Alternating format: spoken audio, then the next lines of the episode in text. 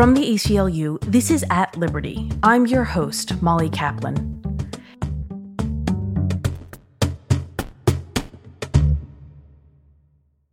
It's been almost half a year since George Floyd was killed by a Minneapolis police officer, and the country erupted in protests demanding change. It felt like a turning point in many ways, but was it? Since that day, some cities and states have taken steps towards police accountability. The city of Minneapolis voted to defund their police department. Iowa restricted chokeholds. New York repealed a law that kept officers' disciplinary records secret, and Virginia passed a law making it easier to decertify cops with a history of infractions. And that's just to name a few. But in many cities and states, that progress has met with resistance, like in California, where police unions blocked a law that would have allowed officer misconduct to end their service. Given all that still needs to happen to address the systemic injustices of policing in this country, we are rerunning a conversation we had shortly after the protests erupted with our policing policy advisor, Paige Fernandez. Police are supposed to protect and serve the community, but that's a far cry from what modern day policing often looks like in our country. The recent murders of Breonna Taylor, Tony McDade, George Floyd, and others highlight the need for drastic systemic change yet again. The ACLU is committed to advocating and litigating for that change. Following the lead of the Movement for Black Lives, we are calling for a new vision of policing, one where police have a smaller footprint and presence in American life. Joining me to discuss and break it all down is our policing policy advisor, Paige Fernandez.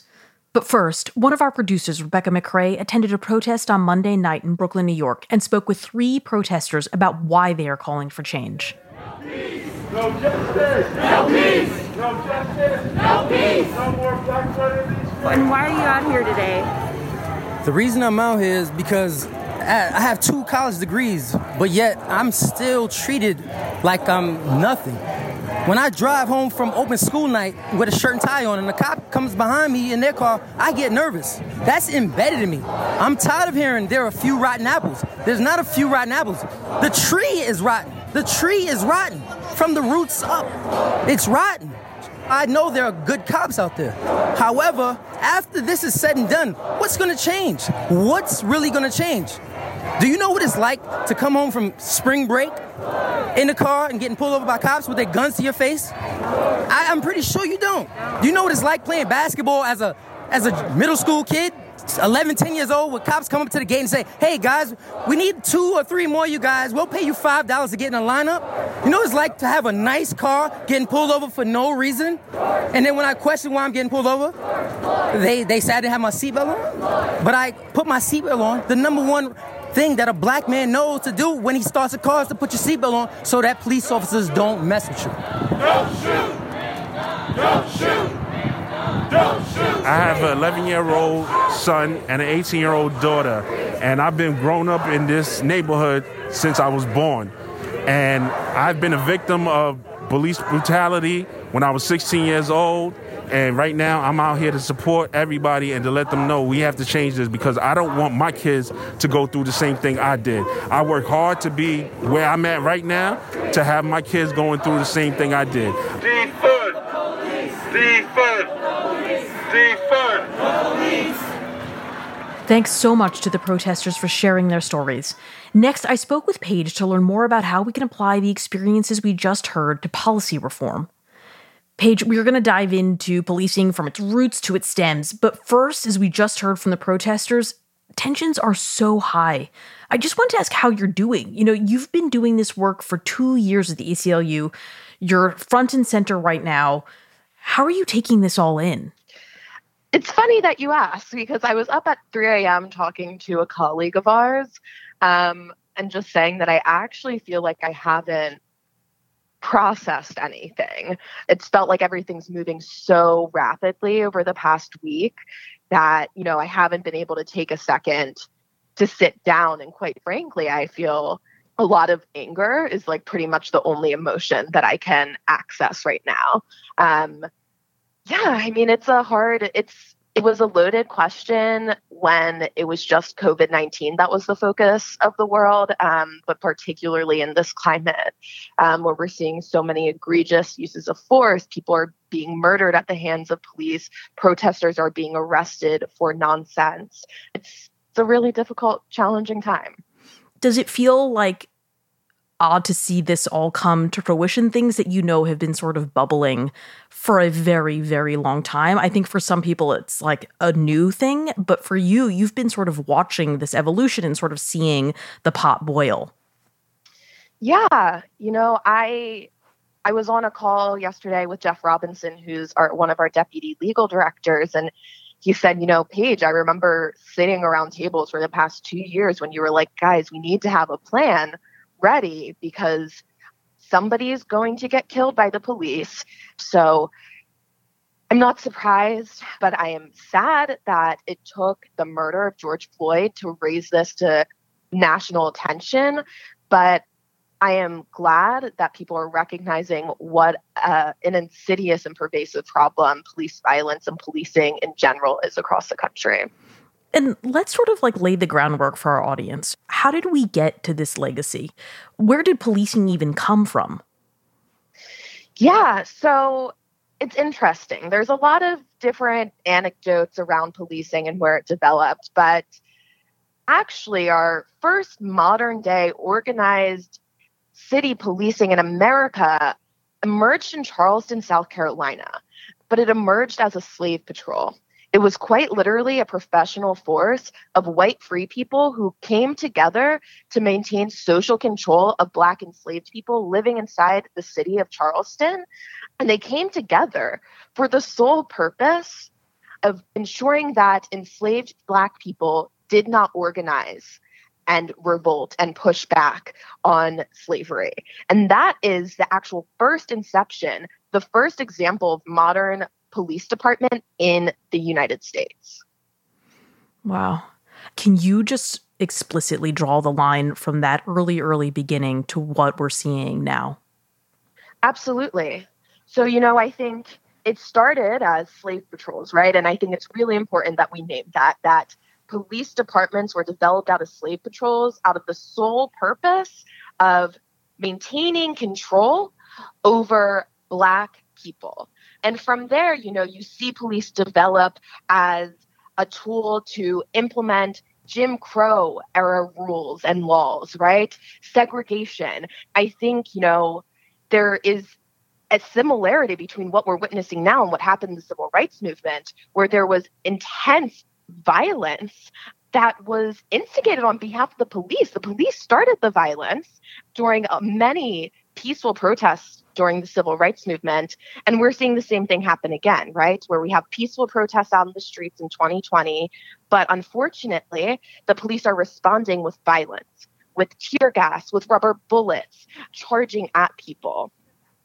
So from, you know, we have it from slavery to Jim Crow, with police being tasked with enforcing segregation laws and other laws that were meant to oppress Black people and again maintain social control.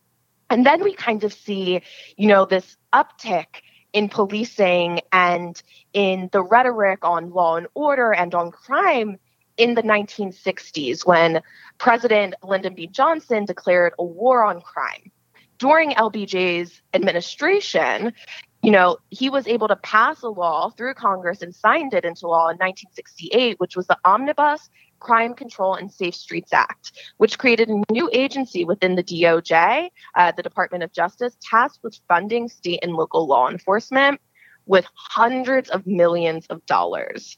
Mm-hmm. And so, based off of this commission, what we're facing now with this like really targeted focus on black and brown communities on surveillance and on control was kind of was elevated to this level. I just want to pause there for a minute and focus on the funding piece a little bit because it seems like the words funding and safety have been linked since lyndon b. Johnson all the way through presidents to present day. How do we sort of decouple that? How do we think about funding and safety in the context of police yeah, you know, and I'm glad that you mentioned that because I think it really is important for people to understand that up until the 60s, 70s, 80s, 90s, you know, we didn't funnel that much money into our local police departments from the federal government.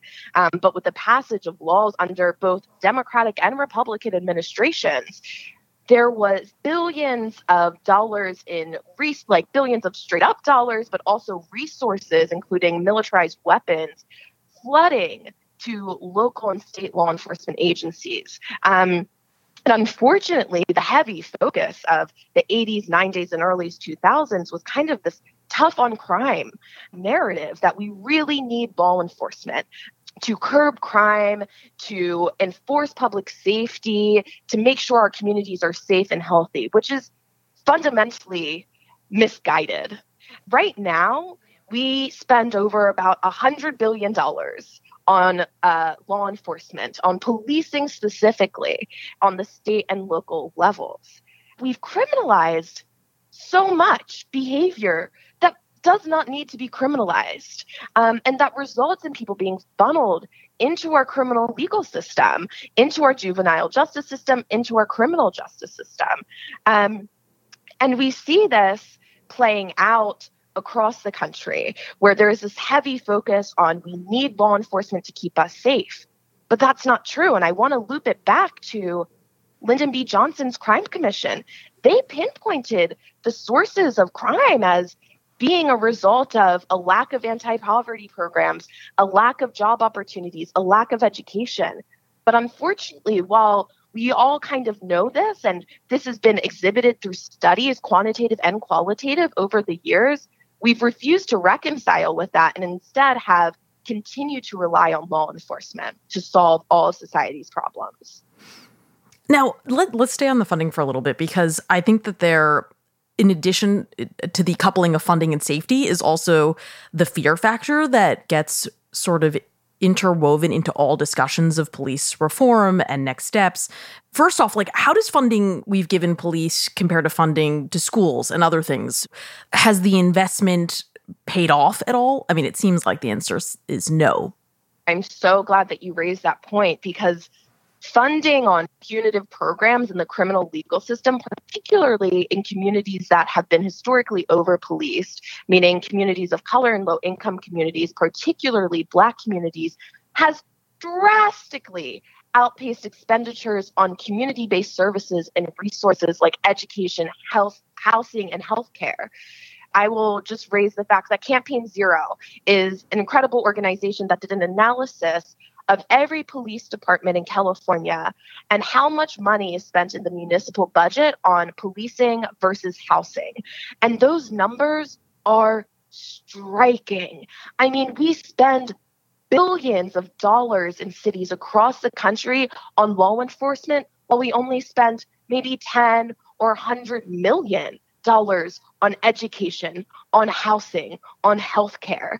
How I would frame this is that we are so heavily focused on the back end of when things go wrong, how do we respond? And that's why we mm. funnel so much money into law enforcement instead of thinking, how do we stop this from the beginning? How do we invest in our communities so people don't have to rely on behaviors and actions that have been criminalized by the government? The ACLU just signed on to a letter led by the Movement for Black Lives around police divestment. This is kind of a new announcement. Can you tell us what divestment is? Divestment, reinvestment. Like, what does that mean?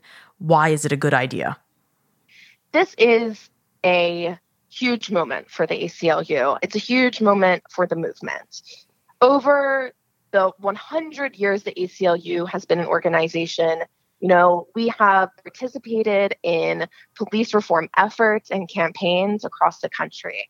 But I think what we have recognized um, is that the reforms we were fighting for, for transparency, for accountability, quite frankly, are not enough. And so, you know, over the past two years, myself and Carl Takei, who's our senior staff attorney on police practices, have been traveling across the country, meeting with impacted community members, grassroots organizations, and our wonderful ACLU affiliates in every state, and talking to them about, you know, what does the ACLU's vision on policing need to be? It has just become abundantly clear to us that in order for any change to be seen in our policing institutions, in our policing systems, that we must reduce the role, presence, and responsibilities of police. It is absolutely imperative. And so I think as an institution, we are getting to that point. And one of the most impactful ways we can do reduce the role, presence, and responsibilities of police is by divesting from them and reinvesting those savings in community-based services and resources, which is what Movement for Black Lives and all a bunch of other Black-led organizations, as well as the ACLU, are calling for right now. So by divesting from police, by limiting the role of police in communities of color, we're able to redirect the funds, which are, as I've said, you know, extraordinary. We spend a lot of money on law enforcement. We're able to redirect all of that money to other services that allows for us to end decades of racially driven social control and oppression, as well as address quality of life problems and social problems at their root in ways that strengthen impacted communities instead of terrorizing them. And if we are thinking about divesting, obviously, if an organization has less money, then they have less reach. And so I think what's implied there is that part of what the police do is not necessary. What actions, what things are we saying you could be doing less of and we would still be so safe? It would be okay to pull these things back.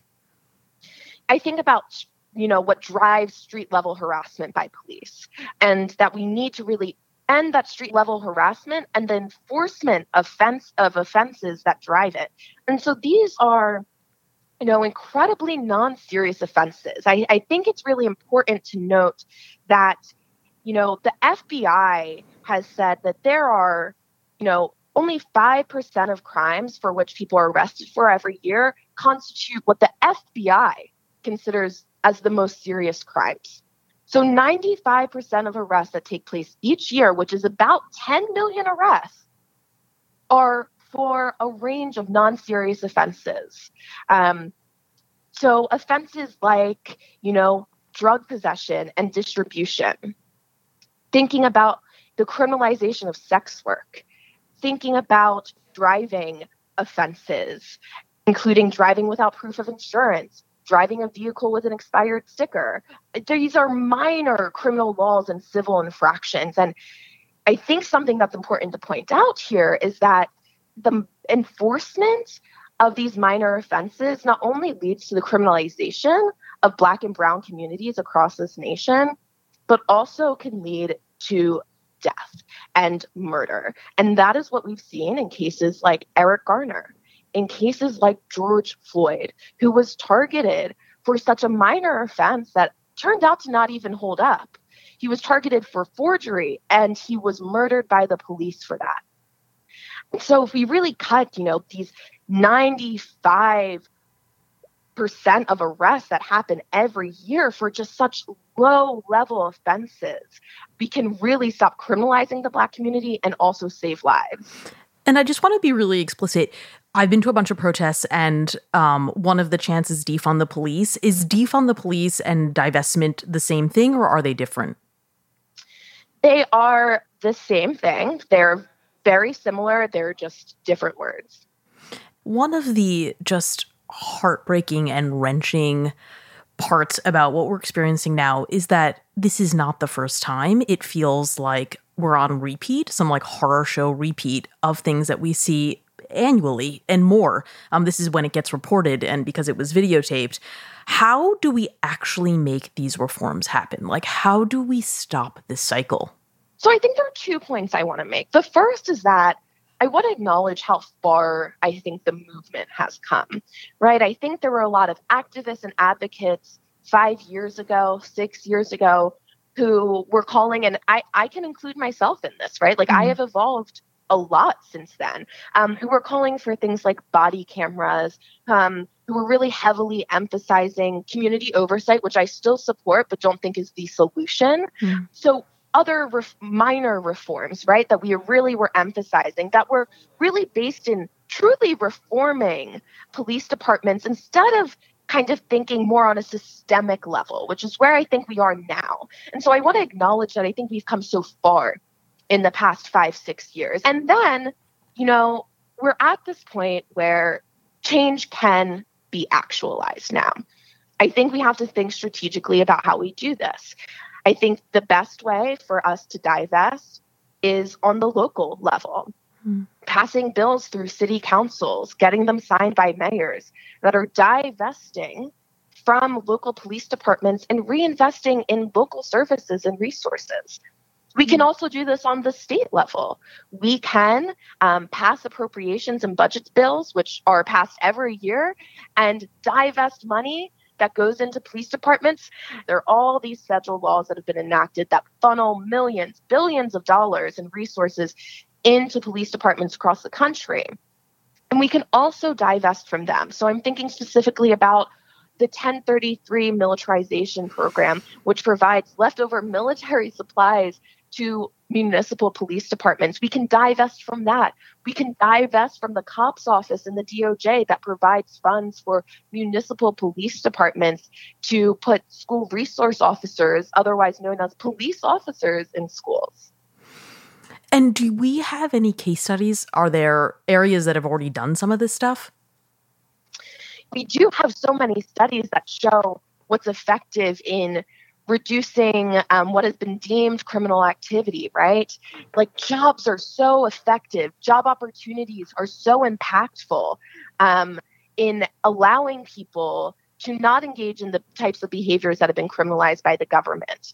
But there are instances, I think specific instances, of when we have divested or we have invested in other services. So for example, I'm thinking of Eugene, Oregon, where they developed a mobile crisis service composed of well trained um, individuals and professionals, including psychiatrists, nurses, doctors, who respond when somebody's having a mental health crisis instead mm. of the police. Because we know that people who are in mental health crises are overwhelmingly killed by police when they come into contact with them there are plenty of schools who have incredible principals who have made the decision. I, I, am thinking specifically in Philadelphia, there's a school called Kensington CAPA, Kensington Creative and Performing Arts High School, where the principal made the decision to, instead of investing in police officers in the school, to really focus on a restorative justice program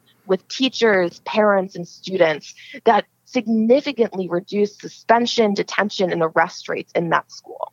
Hmm. That's really interesting. And, and I think the thing that is really important to hold on to is that when incidents escalate, it perpetuates more and more violence. So that when you know you think about taking out some of the incidents where it all sparks like when there's a mental health issue rather than coming at it from you know a criminality perspective just keeping it in a totally different sphere would just make as a starting point so much sense.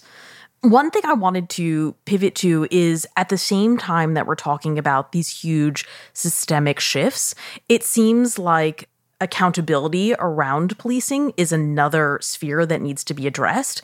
Why is it so difficult to hold police accountable? There are so many layers built into protecting police. Police, despite being tasked with enforcing the law, are treated as though they are above the law. And that special treatment is literally written into state statutes, into local policies, into police department policies, and into police union contracts. So, in most places across the country, officers can legally use deadly force and kill someone even when the force is not necessary and when they have other alternatives available to them. So, officers often can use force as long as an objective officer could consider it reasonable. And that's the first thing to consider is that we have such a low use of force standard for officers across the country, which makes it incredibly difficult to hold them accountable because in many places they literally aren't breaking the law because mm. they are held to such a low, low standard. The other thing I want to lift up is police unions. Mm. Police unions are an enemy, quite frankly, to systemic reform and to holding police accountable.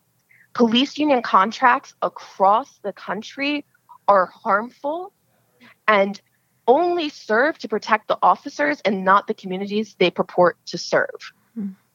And I say this because, you know, the provisions that are written into these contracts are, quite frankly, astounding.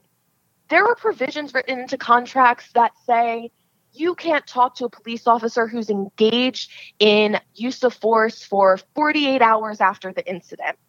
There are contracts that allow officers who are a part of an investigation to review information that other people who are part of the investigation can't. Other civilians cannot have access to. Oh my God. So, for example, they might be able to view video of the incident and be able to, you know, come up with their story and say that story because they have access to that video that the civilian doesn't. Hmm.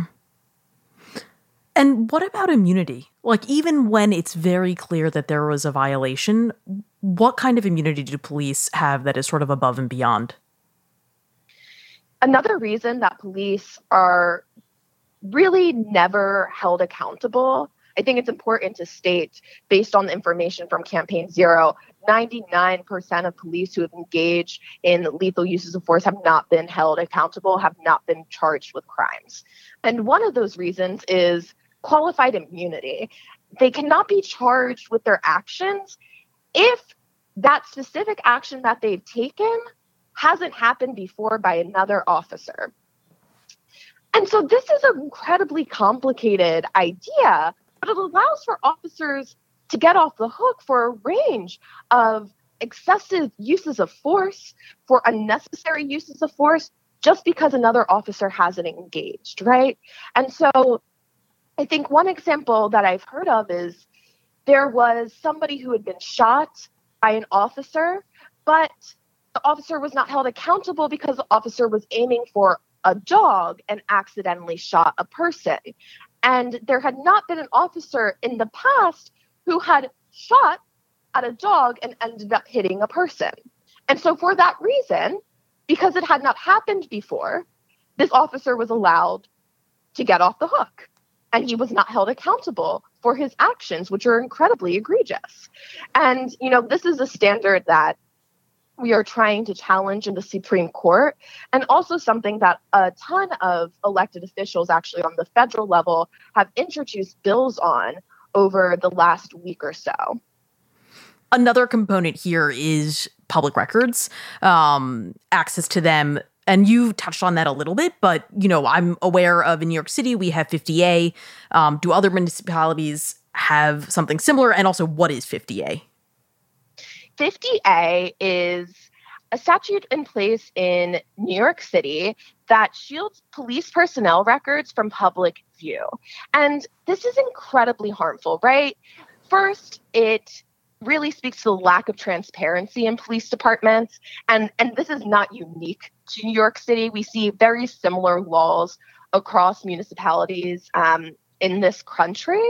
And it's not only a problem for transparency, but it also allows officers who have done significant harm, who've engaged in um, inappropriate behavior, who have used unnecessary force, to move on in their career and to never be held accountable for their actions. And so I just wanted to bring it back to police union contracts for a second, because in contracts, there's actually some contracts across the country that allow for officers' records to be completely erased, their misconduct records to be completely erased. And even when in places where they're not completely erased, there are things like 50A, which doesn't allow people to access them, which doesn't even allow potential employers to access them. And this is exactly what happened in the case of Tamir Rice's killer. He was an officer who had a history of misconduct at former police departments but the police chief at the department he ended up at wasn't able to access those records, had no idea of his former misconduct. And then he murdered Tamir Rice. You know, as we talk about the big changes that need to happen on sort of a government level, I'm curious about if you're just a person? You're just a person, you don't work in this space. How do you take part in what's going on here? How do you take part in making some of this change? So I think the first thing is education, right? And I think there's a huge role for white allies in this. Black people are tired, quite frankly. They're exhausted. We're scared, we're angry. And so I think there's a huge role for white allies and other allies to play in this, in educating, in talking to people about why, you know, this isn't just an incident of a bad apple. I think that many people might be a little bit put off when you say we want to take money away from police departments. So I think educating people around why it's important, why it makes sense, showing people the numbers. I think the other part is making your voice heard getting out there. I love that so many people are protesting. I do just have to make a plug that we're still in the middle of a pandemic, so people please be safe. We need you in the struggle, right? But getting out there and making your voice heard. I think also people underestimate the amount of power they have with their government officials, especially their local officials. So contact your city council member, contact your mayor, talk to your DA, talk about the reforms you want to see go to public hearings and testify. So I think those are three key things education, making your voice heard, and getting involved in the political state of your city. And do you think that's where the hope is right now that more people are being added to the movement as a result of witnessing some of what we've witnessed? Absolutely. And, you know, I am so sad that it took us to get to this moment. I am so sad that it took George Floyd being murdered on video for people to go out and for many people who haven't been in the movement to become energized and to speak out. But I think this is a pivotal moment in history. I can say that my dad was a Black Panther during the civil rights movement, and he called me last night and said, You are going through what I experienced 70 years ago, mm. right? This is a historic moment. And I'm so sad that we haven't come very far in 70 years. I'm so sad my dad had to tell me that. But I think this is a serious moment for serious and impactful change. And I think we need to seize this moment. Mm. On that note, Paige, thank you so much for talking to us. I know how busy you are right now, or actually, I have, I can't even imagine how busy you are. So, thank you so much for making the time. It was a pleasure. I learned so much. Well, thank you for having me. And as always, it's a pleasure talking to you, Molly. Oh, thank you, Paige. Keep up the fight. You're doing such good work. What kind of change do you want to see? I want to see just straight police reform. I need, I need, I need accountability on all officers. You know what I mean? I need, I need uh, good cops to point out the bad cops. And I need um, the president of the United States to start being about the people and not about, you know, whatever he's about. He's about so much different negative things. Definitely. I feel so hopeful. My, my first protest was yesterday. I've been to a protest before, and I fell in love. This I, I love seeing all the different cultures standing with us. It's a beautiful thing. You know, I, I think it's very empowering, and I, hopefully, I think something good comes out of all of this. Thanks so much for listening. If you enjoyed this conversation and want to support our work to reform policing, you can donate at www.aclu.org/liberty. Until next time, stay strong.